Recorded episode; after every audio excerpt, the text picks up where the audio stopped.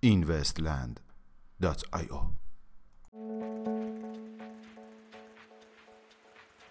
سلام، با اینوستدیلی پنج شنبه دوازدهم اردیبهشت ماه هزار و سیصد و نود و هشت در خدمت شما هستیم.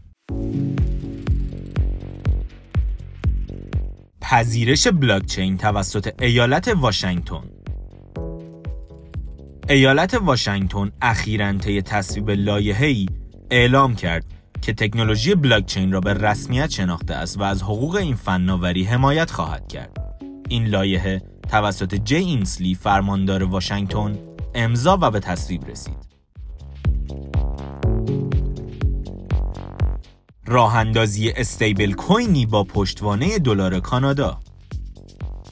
بر اساس یک انتشار مطبوعاتی، پروژه تراست توکن اخیراً یک نسخه از استیبل کوین خود را با پشتوانه دلار کانادا به نام ترو سی ای دی ارائه داده است. لغو لیست شدن تتر در کوین فلیپ.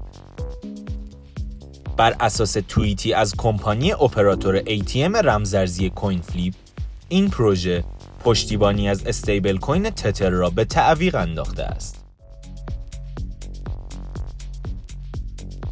استفاده پنج بانک کانادایی از پروژه بلاکچینی سکیور کی.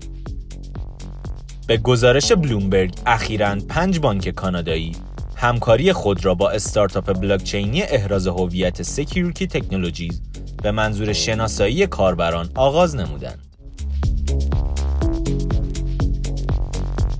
آغاز همکاری سینگولاریتی نت و رستوران‌های زنجیره‌ای دومینوز.